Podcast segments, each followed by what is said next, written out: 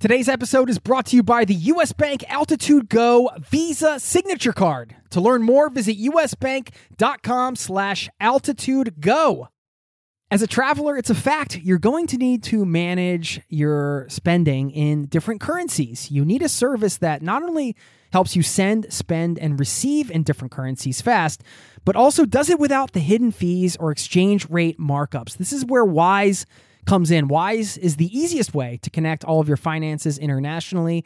I've been a customer for over a decade. It's been a lifesaver for me as a traveler, a nomad, and now a permanent resident abroad. If you're a traveler who's still using your regular bank, you need to check this out. Join sixteen million customers and learn how the Wise account could work for you by downloading the app or visiting wise.com slash travel. That's wise.com slash travel. Thank you to Wise for supporting today's show.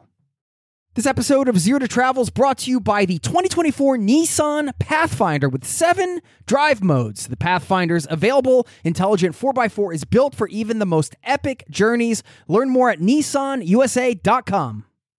Today, friend of the show, Aaron Miller, goes on location to take you on an audio adventure through one of my all-time favorite cities, stunning San Francisco, and you'll be exploring the city in the most iconic way possible by taking a ride on San Fran's historic cable cars, the only cable car system left in the entire world, I might add. Along the way, you'll tour through San Francisco's Chinatown and discover where you can learn how to write your own future. Yes, it's true. Where you can spend time in a tropical island paradise without leaving the city limits, the seafood restaurant where all the local fishermen eat. You're going to hear a two thousand year old instrument, the rumble of a cable car, and many other highlights along the way. It's all happening right now in this episode. So buckle up, strap in. Thanks for being here, and welcome to the Zero to Travel podcast, my friend.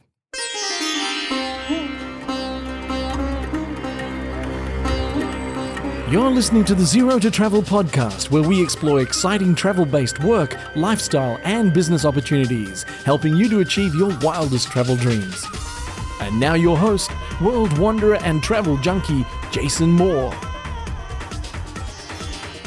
Hey there, it's Jason here with zero to travel dot com. Welcome to the show, my friend. Thanks for hanging out, letting me bring a little travel into your ears today. This is the show to help you travel the world on your terms, to fill your life with as much travel as you desire, no matter what your situation or experience. Today, you'll be exploring San Francisco. We've got a podcast of that same name, Exploring San Francisco. You can find all the details on the podcast and for planning your next trip to San Fran at s f travel dot com. And we're going to drop you a special episode today. I'll tell you how this one came about. First of all, a quick story. When I was on my very first national tour as a tour manager after college, I was traveling to a different city every week, and they told me on my week off, I could fly anywhere in the country. And I thought, well, there's no way I'm going home. Where am I going to go? I couldn't believe they were going to buy me a flight to anywhere, the company was. And I said, book me a ticket to San Francisco. It was the very first place I wanted to go. I'd always wanted to go. I'd never been. And it didn't disappoint. It never disappoints, that San Francisco. And one of the first things I did was, of course, ride one of those iconic cable cars, and you'll hear audio from those cable cars today. Of course, you're going to get a history. They're celebrating the one hundred fiftieth anniversary of San Francisco's cable cars in this episode, but it's not just the cars they talk about. As you heard at the top, you're also going to be exploring the city, and I love these audio adventures, and nobody does a better job at putting them together than my friend Aaron Miller, host of the Armchair Explorer podcast. He puts together a lot of these shows for various destinations, and that's why you've heard some of them here. Just top-notch stuff. He's on location, having conversations with those people on the ground, and it's a wonderful episode, and I'm excited to share it with you today. Just one more time, this is an episode from the Exploring San Francisco podcast. Please enjoy, and I'll see you on the other side. I'll leave you with a nice quote to send you off on your way. Very appropriate for this episode, so stick around for that. Thanks for listening, and I'll see you on the other side, my friend.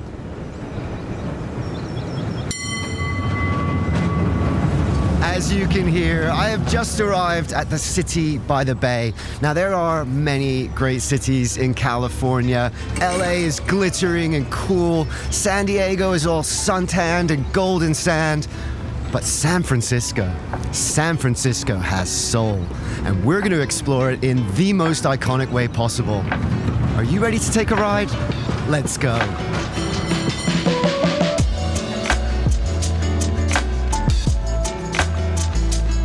Always iconic, always memorable, but never the same. Welcome to Exploring San Francisco.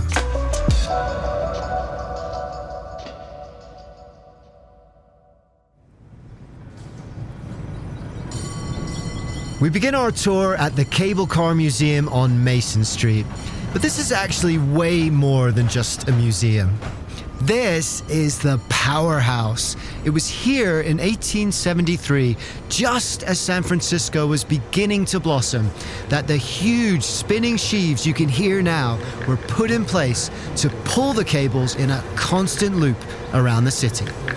We're here to meet legendary gripman Val Lopez and celebrate the one hundred fiftieth anniversary of San Francisco's cable cars. So, welcome to the Cable Car Barn. This is car number forty-two. It's an original of Errol Jones Hyde car from nineteen oh seven. This is real gold leaf. It only comes out very, very rarely. I'm trying to find, oh, this big nineteen. This is the oldest, largest cable car in the entire city. These guys are eighteen eighty-seven. This is eighteen eighty-four. So very close to among the first cable cars. In fact, downstairs in the museum, I don't know if you saw right at, right at the front door, that little tiny, tiny thing. That is the first, the one of the very, very first. That one's eighteen seventy-three. Yeah, this is the, like the um, Dowager Queen of the fleet, if you will. Right. I didn't realize that there was such variation and different paintwork and different styles. Yes. It's got this gorgeous green, kind oh, of ornate, yeah, and gold and brass, and, and this one's just like this polished wood poles and stuff. Yeah. It's really unique, isn't it? Because it, there's not many absolutely. historical landmarks that you absolutely. can actually drive, yes. right? This is the only cable car system left in the entire world. I like to say there's close to a million bus drivers throughout the entire world and hundreds of thousands of subway train operators. There are eighty-five cable car gripmen in the entire world. The entire world. And I'm one of them. I get to be one of them. Before the Great Earthquake of nineteen oh six, there were more than six hundred cable cars in San Francisco. Today, there are forty-four, and of the original twelve lines, only three are left. Come on in, have a seat. Come into my office. Val's office is inside the cable car itself. Of course, he's a grip man. I'm one of those very rare, fortunate individuals that, you know, when you're a little kid, what do you want to be when you grow up? I want to be a police officer. I want to be an astronaut. I want to do, I want to... I wanted to be a cable car gripman. And so that's what it means to me personally. It just, it's the culmination of a, a childhood dream come true. How were cable cars invented? How did they start here? There was a gentleman named Andrew Halliday, and he owned a steel wire cable works. There's this wonderful apocryphal story about how supposedly he was walking up the street one day, eighteen, late eighteen sixties, and, and he saw this team of horses pulling the car up the hill, and the, the hooves are slipping on the cobblestones, and the driver is whipping them, go, go, move! And the horses slipped, and they fell, and the car dragged them back down to the bottom of the hill, and it was a horrible mess. That story has gone now into the annals of San Francisco legend. It may be accurate, but what's definitely true is that Halliday was a businessman. He made wire rope, cables basically, which after arriving in the gold rush of eighteen fifty-two, he sold to mining companies to haul their ore. What's also true is that horse and carriages simply could not handle the infamous San Francisco hills. He saw an opportunity. Instead of just hauling gold, what if the same technology could transport people as well? He spent a year building the infrastructure, digging up the streets, creating the powerhouse, laying cables underground until finally, on August second, eighteen seventy-three, he was ready. People thought he was out of his mind. the fellow that Halliday had hired to be the very first gripman got up there and took one look down and went, I quit. I'm not doing this. No, no, no, no, no, no, no, no. And then the story goes that Halliday went, oh, fine. Okay, I'll do it. But luckily for him, it worked, and within, yeah, a few months, oh, my goodness, it worked. He was onto something. And now it just took off like wildfire. Halliday's folly, as it was initially known, spread around the world for a time. Eventually, the cars were superseded by newer, more efficient means of transport. But not here in San Francisco. Halliday's are not only the first manually operated cable cars, they're also the last. And though ingenious and resilient, they are not easy to drive. What do you think if you were to size Aaron up? Would he be a qualified gripman over here? This is producer Jason Patton dropping me in it. You go to the gym? You work out? You like being outdoors? Yes, but I don't know. I don't you know, know if I'd make it. I'm just going to be honest with you. Honest, it's a misconception that it's all about physical strength. It's not. Physical strength definitely helps. Of course it does. But it's about attitude and technique. Because if you just do nothing but muscle it all day long, you're going to end up with dislocated shoulders and pulled muscles. You learn the right technique. You save your muscles. Work smarter, not harder. It's nineteenth century technology. It has not changed. You know, I tell my students, you think you're tougher than the cable car. Cable car beat up your great-grandpa. Beat up your grandpa. Beat up your dad. Beat you up. You're going to beat up your son. You're going to beat up your grandson. Cable car's like, come here. Come here. You think you're tough? Come here. I got something for you. Well, you terrified me, and I'm definitely not capable now. But and we're, thankfully, we're up in the barn, and we're stationary. We're not going anywhere. But what's the technique? Could you show me? Okay. So this handle here is called the grip. Basically, think of it as a giant pair of pliers. Mm-hmm. A very primitive clutch. This is the release. Right. When you pull back, the jaws clamp down on the cable. And then you release it, and let's go, and then the car slows down. The concept is really simple. The execution is a nightmare. This is called the track brake. If you look underneath the car, the wooden two by fours mm-hmm. press down onto the rails, basically lift up the car. I like to come down where I am controlling the car, not the cable, because when you come down on the cable, that's calling the shots. So you're not just gripping it at the start and then monitoring the brakes and it's staying gripped on. You're constantly coming on you and off. You're constantly. Exa- well, okay, if you're coming up a steep hill, you engage the grip and you would leave it there. Yeah. But on flat ground or downhill, right, you're constantly, hmm. constantly engaging, re-engaging, disengaging. Okay, so I'm I'm coming up here, and this is the primary brake. This is the primary brake. Okay, all right. I'm gonna give it. I'm gonna give it a little pull back here.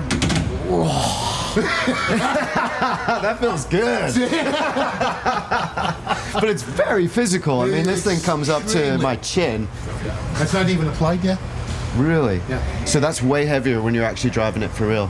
I see what you mean. You gotta. You've kind of got to lean your whole body weight into it.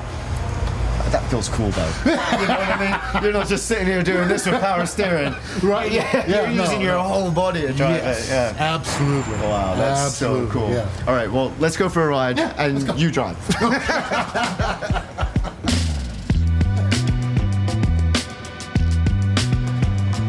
It's really cool because everything kind of comes through this space here, and there's just constantly cars coming in and out. They're all different colors.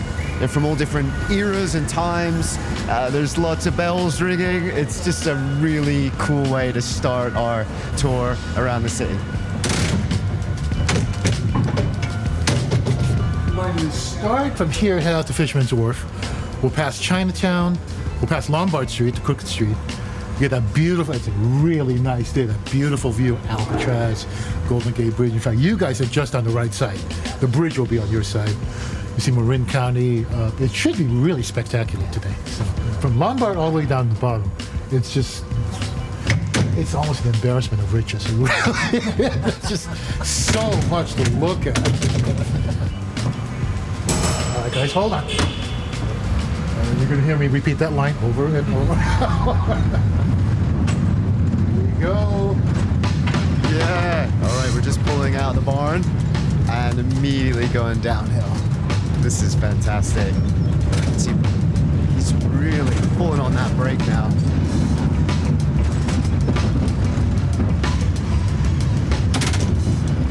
Step up, guys. Can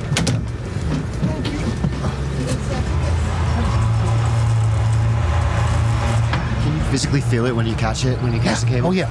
That's another thing about this job. Almost all of it's tactile. You know, it's feel, sound, sight, even smell, believe it or not. You can smell the cable when it's burning up. You can smell your brake shoes when they start to burn up a little too much. You're using almost all of your senses. It's really...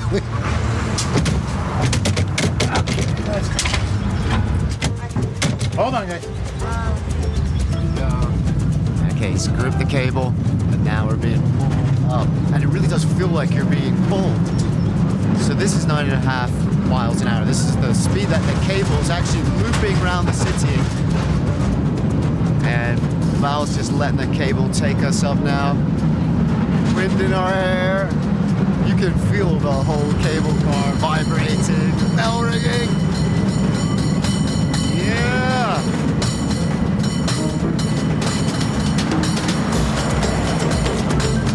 It's the complete opposite of being in a bus or being in a car and driving around a city like that where you're encapsulated. Here, you are part of it. You're smelling it. You're feeling it vibrating. This is the only way to see San Francisco because you really feel it. You're part of it. This is the only place in the world that you actually get a ride on a piece of history. You get, you're cruising on an antique. And boy, does it move. And boy, does it move. These... Another car here. I'm just going to wave to these guys. You go really close. They're only a few feet away. Watch out, Jason. Whoa.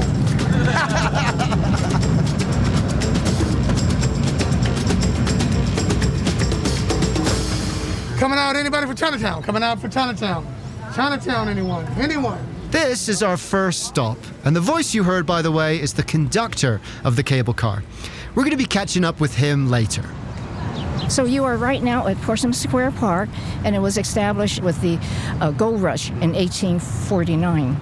This is Gimme Park Lee, who's showing us around. So uh, people came here. Chinese came too. They came uh, from small villages. They were uh, primarily uh, teenage boys, because they were chosen uh, by their villagers. So they'd have to get to Port City, find their way, buy a, a ticket with that money, forty-four bucks. That's what it cost, one way. It was a grueling crossing. And when they finally got off the boat, they walked up the hill expecting, as reports had said, streets paved with gold. But they found something very different.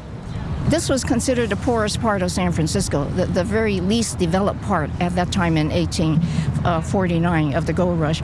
And they actually were forced to live together. Like, I think that's called a ghetto.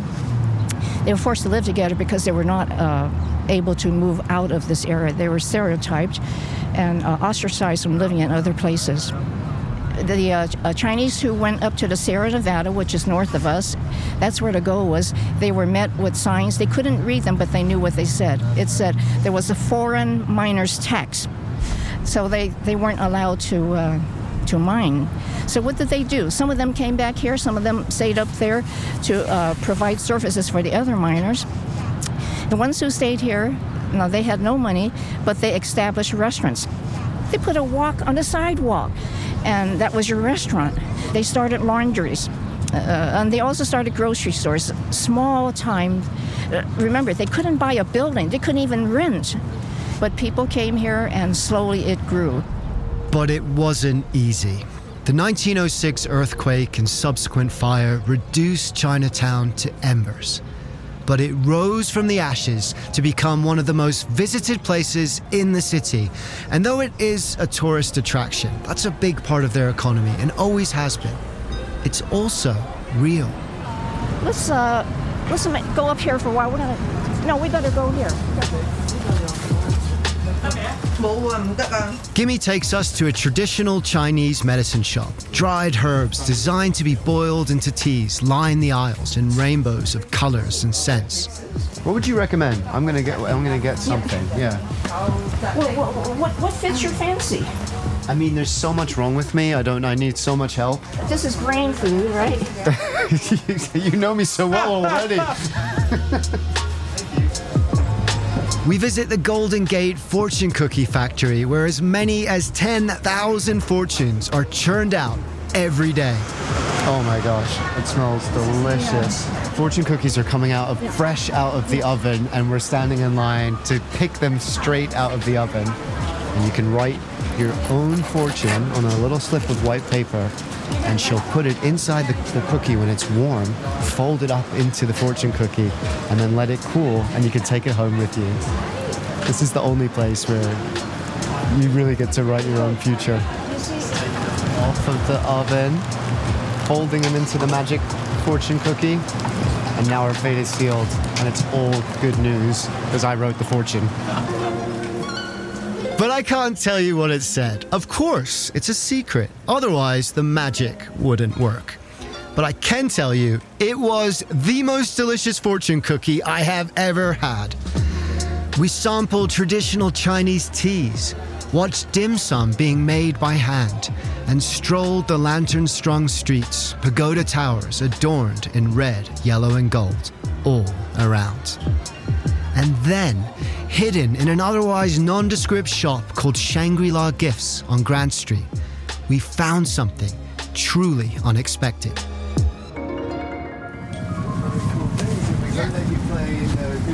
Yeah. And you play it? We're both musicians, so we've never heard it before. So yeah. we, we can go upstairs and... Uh, really? Oh, that's so special. Thank you.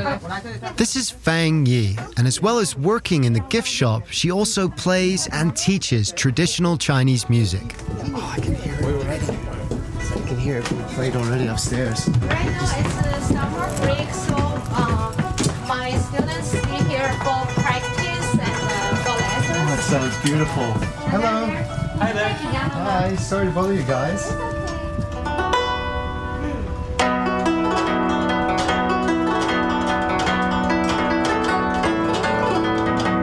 This is one of Fang Yi's students. She's playing a guzheng. It's five feet long, made of polished wood and carved in intricate designs on either end. And though she plays like a master, this student is only six years old.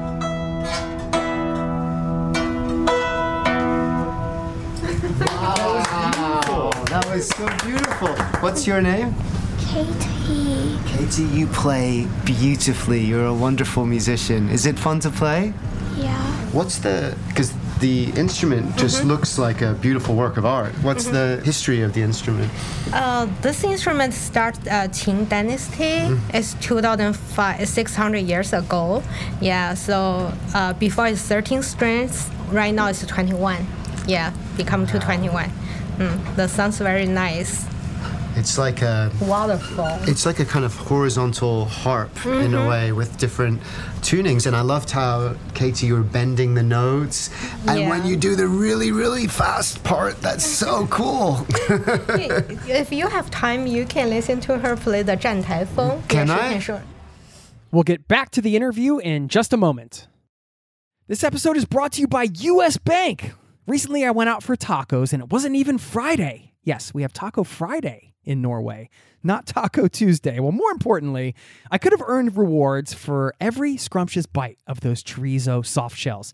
Introducing the U S Bank Altitude Go Visa Signature Card. Earn four times points when you go out for dining or order takeout and restaurant delivery, including tacos. Plus, you can earn two times points when you shop for or order your groceries, two times points when you need to fill up or charge up at gas stations and E V charging stations. You're even rewarded with two times points just for your favorite streaming services. Go to usbank.com slash altitude go to learn more about how you can earn twenty thousand bonus points worth two hundred dollars if you spend one thousand dollars in the first ninety days of opening your account. Win big with the U S Bank Altitude Go Visa Signature Card. Visit usbank.com slash altitude go to apply. Limited time offer. The creditor and issuer of this card is U S Bank National Association, pursuant to a license from Visa U S A, Incorporated. Some restrictions may apply. This episode of Zero to Travel is presented by the twenty twenty-four Nissan Pathfinder. From muddy jungle paths and snowy trails to rolling sand dunes, the twenty twenty-four Nissan Pathfinder has the capability to take you to some of the most epic destinations on Earth. We're excited to partner with Nissan because our listeners know we love to celebrate the joy of exploring the world and finding the best off the beaten path destinations to visit, and there's no better vehicle for that than the twenty twenty-four Nissan Pathfinder. With seven drive modes, the Pathfinder's available intelligent four by four is built for even the most epic journeys, and it even has the best towing capacity in its class, up to six thousand pounds, so you can bring the fun with you. But Nissan also knows that it's not just about where you go. In a Pathfinder, the real fun comes from getting there, and that's something we love celebrating here on the Zero to Travel podcast. We believe that life is about finding that joy within the journey itself, and that's why we're thrilled to partner with Nissan to celebrate adventurers everywhere. So thanks again to Nissan for sponsoring this episode of Zero to Travel and for the reminder to chase bigger, better, more exciting adventures and enjoy the ride along the way. Learn more at nissan u s a dot com. Now, back to the show.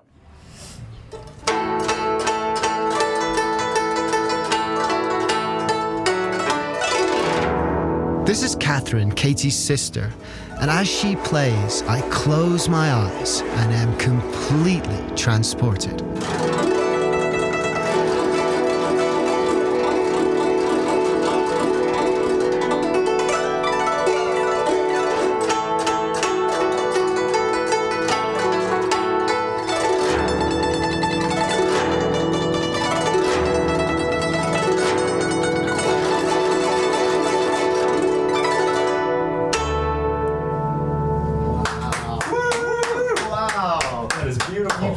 Beautifully. How long have you been playing for? Uh, maybe three or two years. That's it? I thought you'd been playing for like fifty years. You're so good. What's that one called? The song called, it's called Zan Typhoon. It's about a big storm. Catherine, Katie, thank you so much. That was so special for us to hear that. You are an amazing teacher, by the way. Oh my thank gosh, you. These children are incredible. Thank you. Thank okay, you. thanks okay, again, guys. Nice thank to meet you. you. Nice to meet you guys. The Chinese immigrants who came to San Francisco have kept their culture alive, while at the same time raising each generation up through education and hard work. Chinatown is a part of the soul of San Francisco, not because it's amalgamated into the culture, but because it isn't. It's unique, and it's celebrated for that. But for now, it's time to jump back on the cable car. We're heading to the Fairmont Hotel at the top of Nob Hill to visit a wildly eccentric, beloved, and pure San Francisco piece of history. Plus, they sell cocktails. How's it going? How you doing, young man? It's not bad. It's a great day. It's a beautiful day. It's a beautiful day. You got a nice, uh, nice office here. Nice little view. You got a nice office. Oh yeah. This is the place to be. This is Smooth. That's what he goes by. As a conductor, you kind of you're in a position to, to have hands on with everyone. And and and in my job, I want everybody to be happy and enjoy the ride. So I, I interact with them to get them to talk and get them to see where you're from and you're enjoying yourself. Anything I can do to help you, I'm glad you know. And you just love to see people smile. Yeah. So Smooth, because it's the one hundred fiftieth anniversary of the cable cars, right? Absolutely. So what do you think the next one hundred fifty years from now, we'll still be riding these? I would hope so. Yeah. I would hope so. Yeah. I, I would love for them to extend it out to the beach. That sounds good. Like it used to be. Ah, oh, man, that'd be that'd be a beautiful run. On the California, just take it all the way out. Mm-hmm. Could you imagine the, the joy, the, the people having a good time, and do the loop, come on back? That would be just wonderful. I'm communicating with him, letting him know it's clear for him to go around his turn. You know, one bell is stop, two bells is clear to go, four bells is for backing the car down. Three bells means emergency stop immediately right now. And he can, he can give me three bells. Right. Tell me, give me all he got. Or if he's going down the hill and he does not feel my brake, yeah. he'll give me a bell. Right. That means he tightened me up a little bit. Yeah. You know, he needs yeah. some more brake. And see, he thought I was telling him to stop. He responds to my bell and say, ding, because it was a one bell. Yeah. He responds to it. That's interesting. You know? The whole language. Now we saw him clear, let him know it's... Clear, we clear. I just said it's clear. I'm gonna give you an opportunity to do some work. All right. Oh, really? Oh my God. This is a big responsibility. Once you give me the cue. I'm holding the, the brake back here. I'm going to pull it towards you. Okay. I'm kind of nervous. I don't want to mess this up. This is fun. Thanks, Smooth. This is awesome. We'll see when he's ready. You got to pull hard, right? He just released his brake. Okay, pull. Come on, baby. My God, I just flew forward. I nearly fell out. Come on, give me some more. What do I do? Pull some brake on. Pull. I got time. One more. One more. Oh, my God. Storm out. That's what you want. Clearly, I am not qualified to be the driver or the conductor. And it's a lot of work. As we talk, Smooth is constantly jumping out, conducting traffic, lifting switches in the street when we change track, taking tickets and making people laugh. The, the, work, on, the work on such a historical equipment is, is, a wonderful, is wonderful by itself alone. You know, these is historic vehicles here, you know, and it's a beautiful thing. It means a lot. You know, one of the few. You know, California, coming up next, Nob Hill. California, Nob Hill. Right here, this is it. I know, this is it. Smooth. It was my pleasure. Listen, thanks, mate. Thanks for letting me have a go. Have a wonderful day, you guys. Be careful. The Fairmont Hotel was built at the worst possible time. When mining mogul and Senator James Graham Fair died, he left his daughter Tessie the most sought-after plot of land in the city, a perch at the top of Nob Hill. Along with her sister Virginia, they built this palatial hotel in his honor. But just as it was set to open its doors, the nineteen oh six earthquake hit and the city started to burn. They rebuilt, and to this day, it's as lavish as they intended. Golden marble pillars adorn the entrance. Windows gaze out to the bay. Nearly every president since William Taft has stayed here. The charter that established the United Nations was drafted here. Tony Bennett first performed I Left My Heart in San Francisco within these walls. His statue outside the Fairmont, commemorating the great man and that special moment.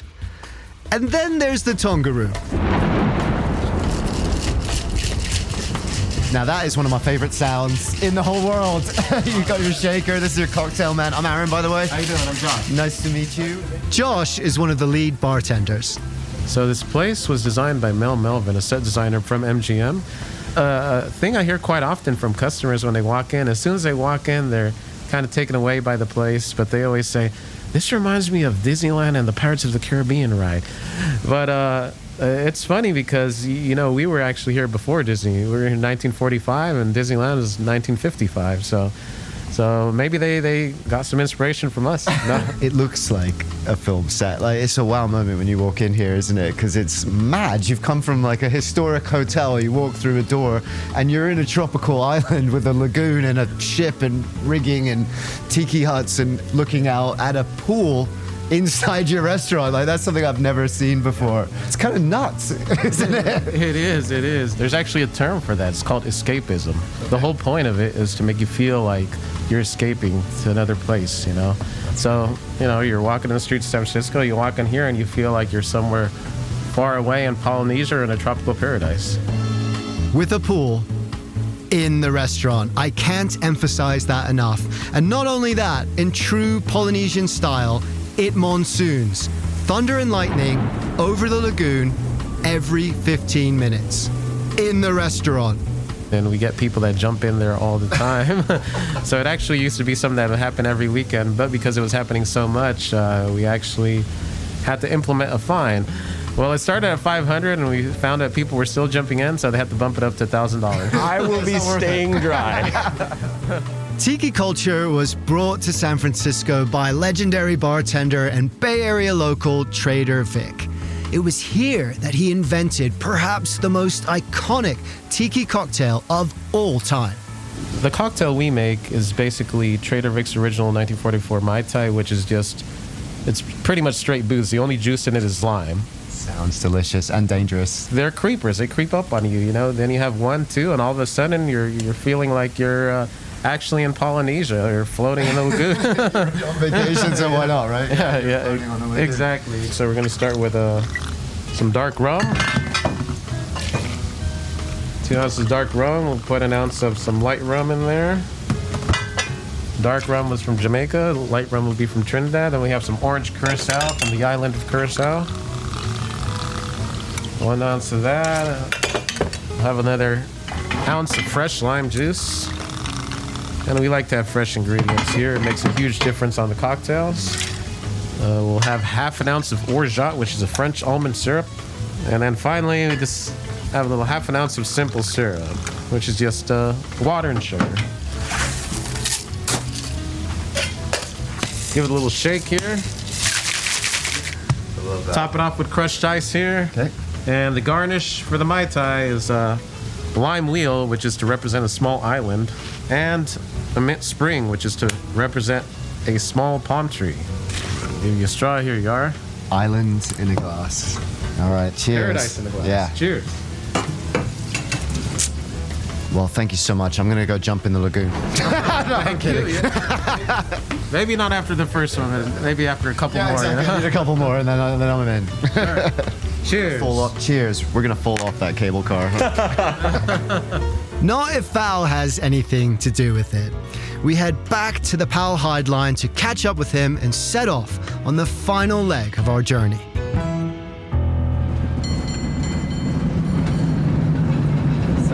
The city's a Russian hill, so it's there's you know it's famously built on like seven hills. There's more of a Russian hill is one of the big ones, and so it's just quintessential neighborhoods like this is super San Francisco. This is San Francisco local Aaron Danzig, who's joining us for the last part of our ride to Fisherman's Wharf. This area is kind of known for being up high on the hills. Is where a lot of the rich uh, people moved to because it was like prime real estate. And if you couldn't afford to live up there, you couldn't afford to get up there. So it was kind of a way to kind of separate people a little bit. But the, the cable car kind of changed that and made it more accessible to get to the top of the hill. And so there's a lot of mansions and a lot of historical properties up here, but it's definitely changed since in that time. We're starting to go downhill now. So that's that's Alcatraz. We're seeing the water now. It's absolutely gorgeous. Little white caps out there, low fog. And we're just... This is now feeling like a bit of a roller coaster. Oh, you can't see over the crest of the hill. It's that steep. Yeah, it's like when you come up to the crest of a roller coaster in that moment before you drop down. I'm kind of holding on a lot tighter than I thought I would be. Hold on. Yeah, hold on.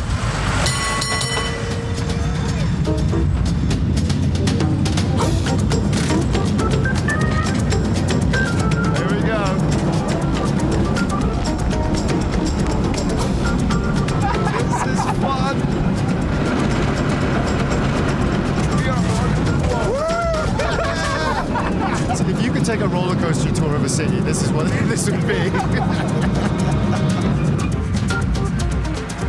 It smells literally like wood burning because that's what's happening. You're not burning rubber. You're. Not, yeah, is that what you say here? We're burning wood.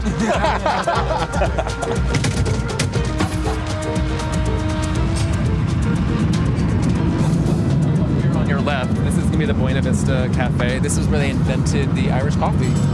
Very historic, yeah. This is a really great place to stop by. Irish coffee, get a bowl of chowder. It's in a, in a sourdough bread bowl. It's right next to the cable car. How much more San Francisco do you get than that? Fisherman's Wharf, buy the beach, final stop, end of the line. Ladies and gentlemen, your eight bucks just ran out. But it's eight dollars well spent. So how was your first cable car ride? Oh, man, that was amazing. That's the way to do it, isn't it? Val, you're an absolute legend. Thank you so much. It's been so cool. Well, I'm uh, glad you liked it. Oh, I want to be a cable car. I want to be a grip man when I drive up, when I grow up now. Class. Well, it's the end of the line, but it's not the end of our line and not the end of our journey today. Because we've just arrived at Fisherman's Wharf. It's absolutely gorgeous. I can see the top of Golden Gate Bridge poking above the fog. And uh, all that adrenaline has worked up an appetite. So we're going to go to Scoma's now, one of the best places in the city for fresh, sustainable seafood. And we're about to eat some beautiful crab cakes and just have fun in this lovely sunny day. Not that way, that's the wrong way.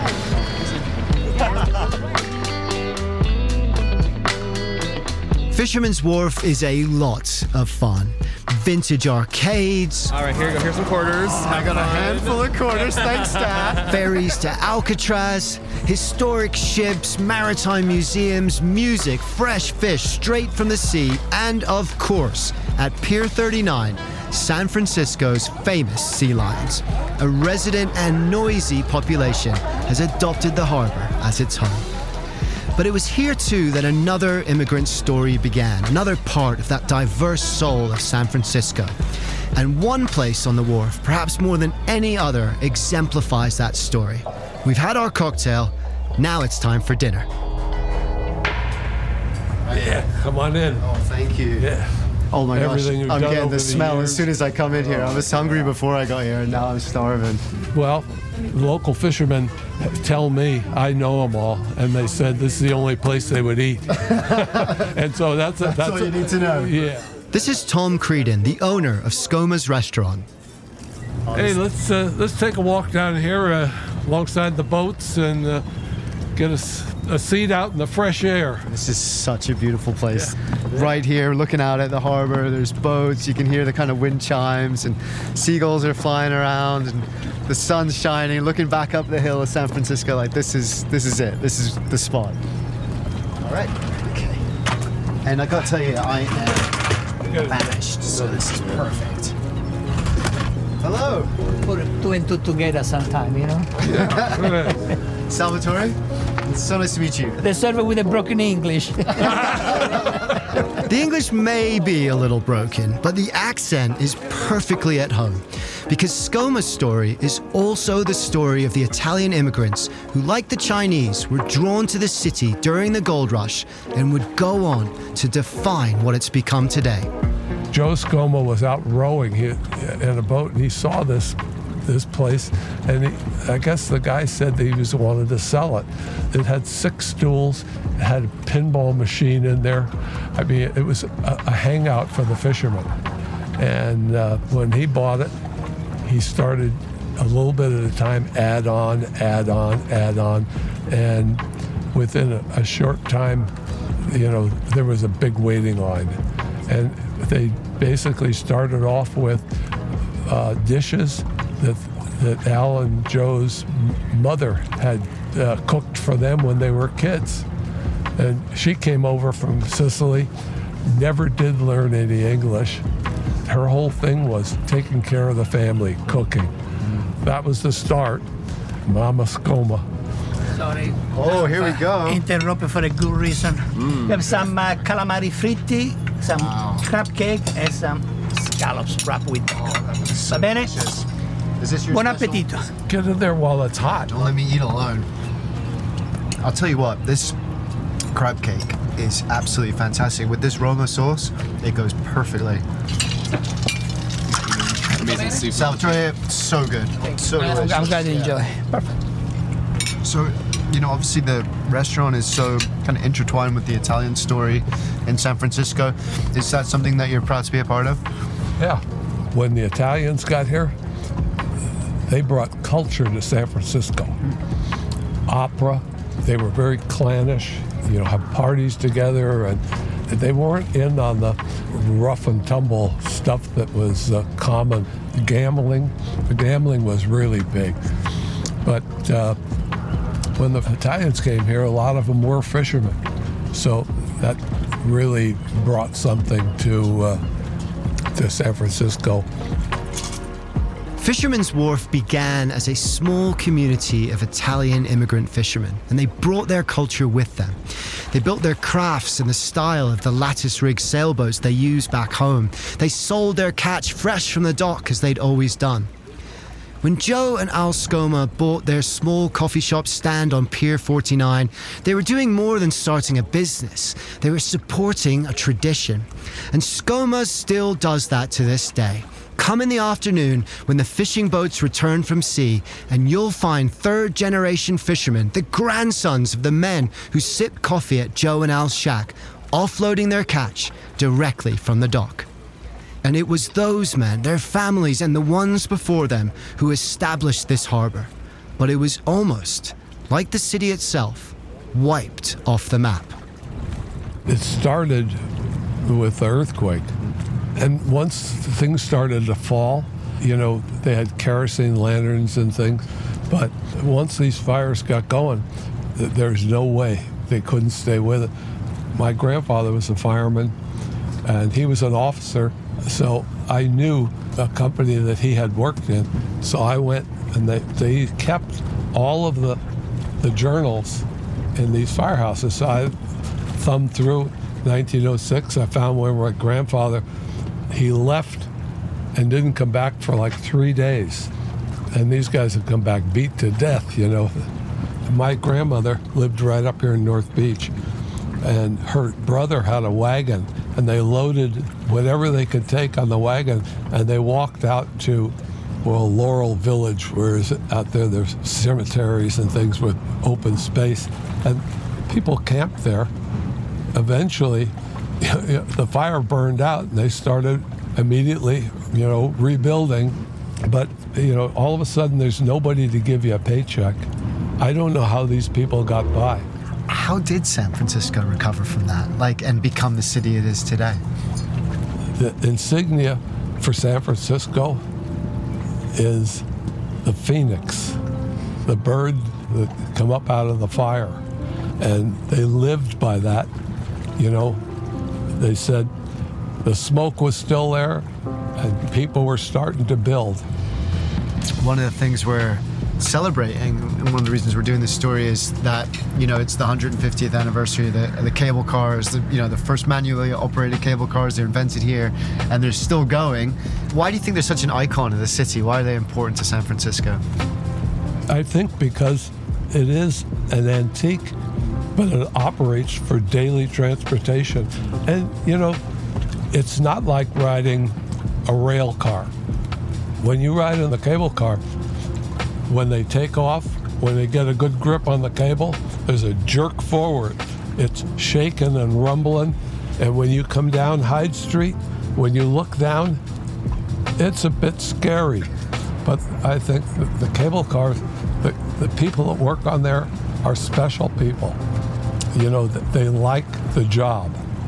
And they're, they're catering to to people that uh, are really thrilled to be able to ride uh, an antique like that.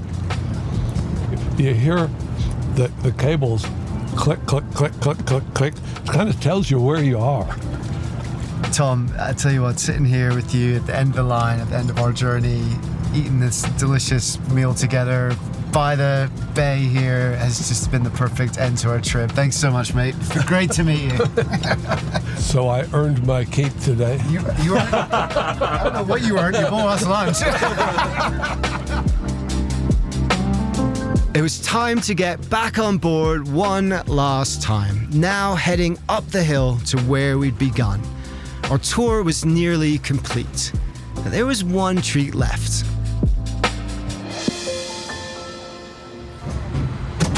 James, it's great to meet you. This is like the perfect end to our cable car adventure through San Francisco, because you are the poet laureate of Dublin, not Dublin, Ireland, Dublin on the outskirts of San Francisco, but you're inspired by the city, aren't you? Oh, the city's magical. I mean, it's a place that has so many elements that are unlike any other place in the world. I mean, the culture, the weather, the, the hills, the cable car that we're riding on. I mean, just all these elements are just so unique. It's like you just, you can't find them anywhere else.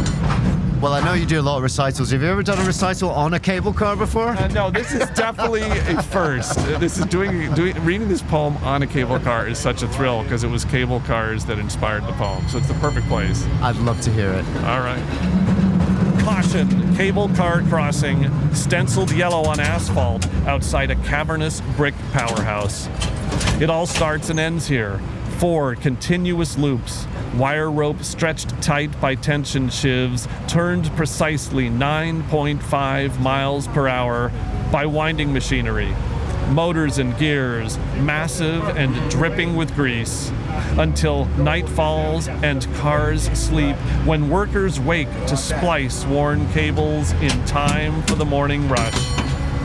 Gold Rush inventor Andrew Halliday dreamt of designs for carrying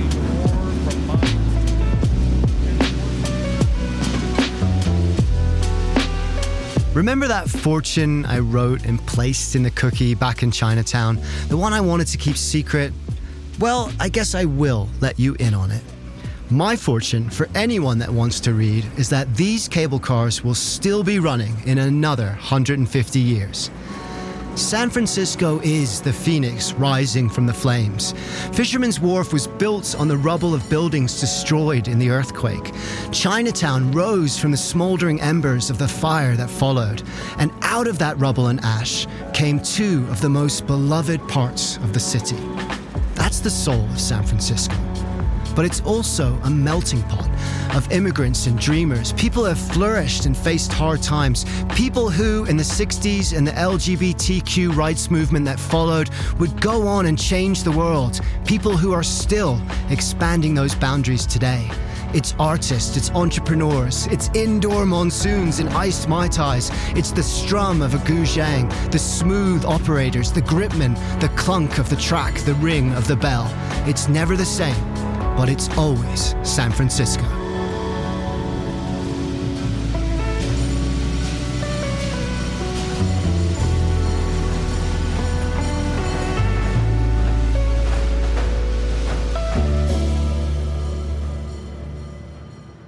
We'll get back to the interview in just a moment. Now, back to the show.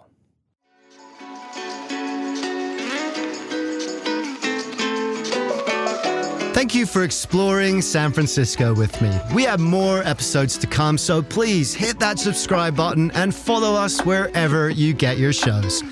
You can also listen to James's full poem and the guzheng performances on our bonus episodes on this feed, so please do check that out. And if you'd like more information about how to do any of the things featured on this show, please go to s f travel dot com. That link is also in the show notes.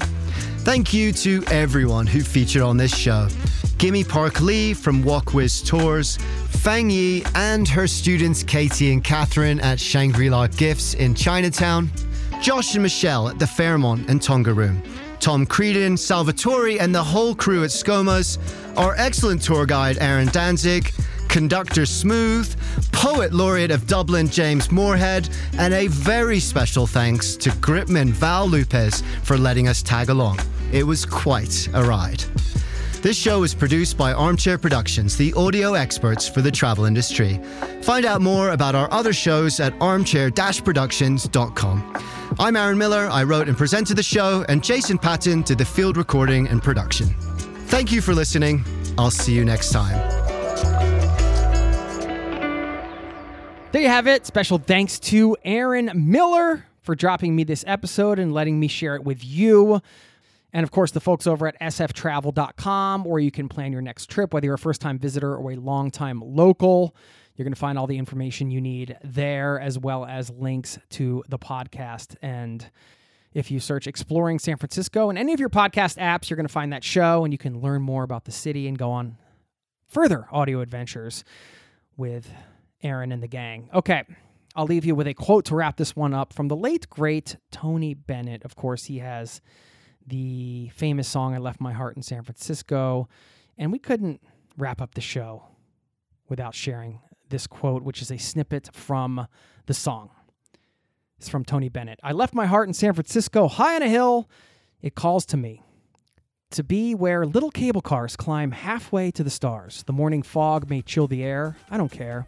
My love waits there in San Francisco, above the blue and windy sea. When I come home to you, San Francisco, your golden sun will shine for me. I hope it shines for you on your next visit there. Thank you for listening, and I'll see you next time. Peace and love to you and yours. Cheers. This podcast has been brought to you by zero to travel dot com. Ideas and advice to make your travel dreams a reality.